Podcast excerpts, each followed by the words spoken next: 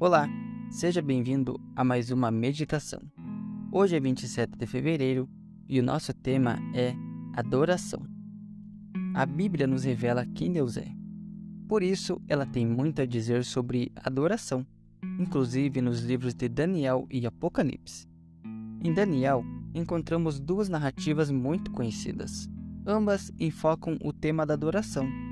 A primeira delas conta como Nabucodonosor convocou uma reunião com os oficiais da província para testar a lealdade deles a seu governo. Mandou então que se curvassem diante de uma imensa estátua. Na ocasião, todos se curvaram, exceto os amigos de Daniel. Embora fossem altos oficiais do império e vassalos do rei da Babilônia, eles eram, acima de tudo, súditos do rei do universo. Quando as leis humanas se chocaram com as leis divinas, eles não titubearam na lealdade ao Criador, mesmo em face da morte. Na segunda narrativa, outro império dominava o mundo. Era o Império Medo-Persa. Dário, rei, fez um novo decreto.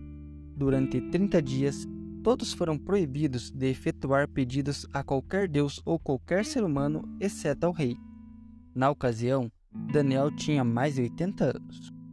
Durante toda a vida, ele havia mantido constante comunhão com Deus e decidiu continuar a fazer o que sempre fizera: orar a Deus e adorá-lo. Como sabemos, ele foi punido, mas Deus o protegeu. Já no Apocalipse, de certo modo, o tema do grande conflito entre o bem e o mal é o mesmo da adoração.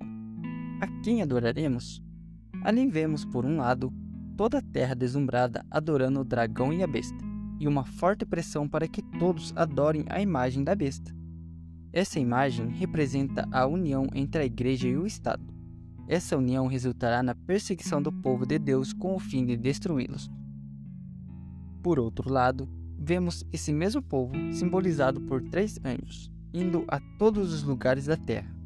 Sua missão é advertir contra a falsa adoração e anunciar o Evangelho, convidando todos para que adorem somente o Criador.